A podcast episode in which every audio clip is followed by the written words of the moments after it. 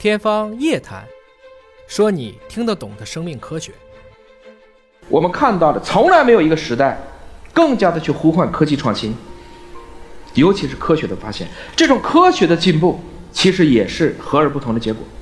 和就在于，不管今天你是做哪一个科的，你是做数理化天地生，即使你是做人文科学。做其他的社科研究，哪怕是做艺术、做神学的研究，我们都在于从不同的角度去互洽。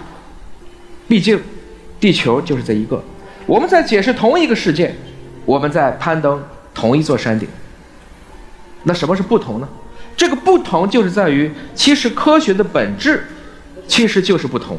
科学允许证伪，它在于我们在这个继承当中不断的去发扬，要突破权威。所谓我爱我师。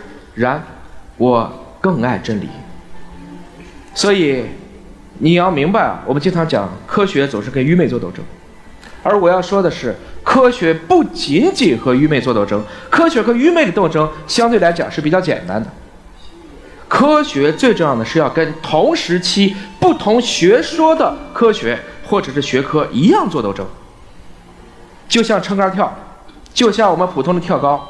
到底应该怎么跳？是跨越式还是背越式？那这两种理论之间其实是要做争论的。他们都对，但是会有一个更好。在跟愚昧的做斗争的过程中，比如说我们反对阴谋论，我们反对脑残粉，在这个过程中，其实最核心的内容是在于科学需要坚持大是大非、泾渭分明。今天如果你还给我讲地球是宇宙的中心，我们俩干脆就别谈了。但是科学在跟不同学说的科学的争论当中。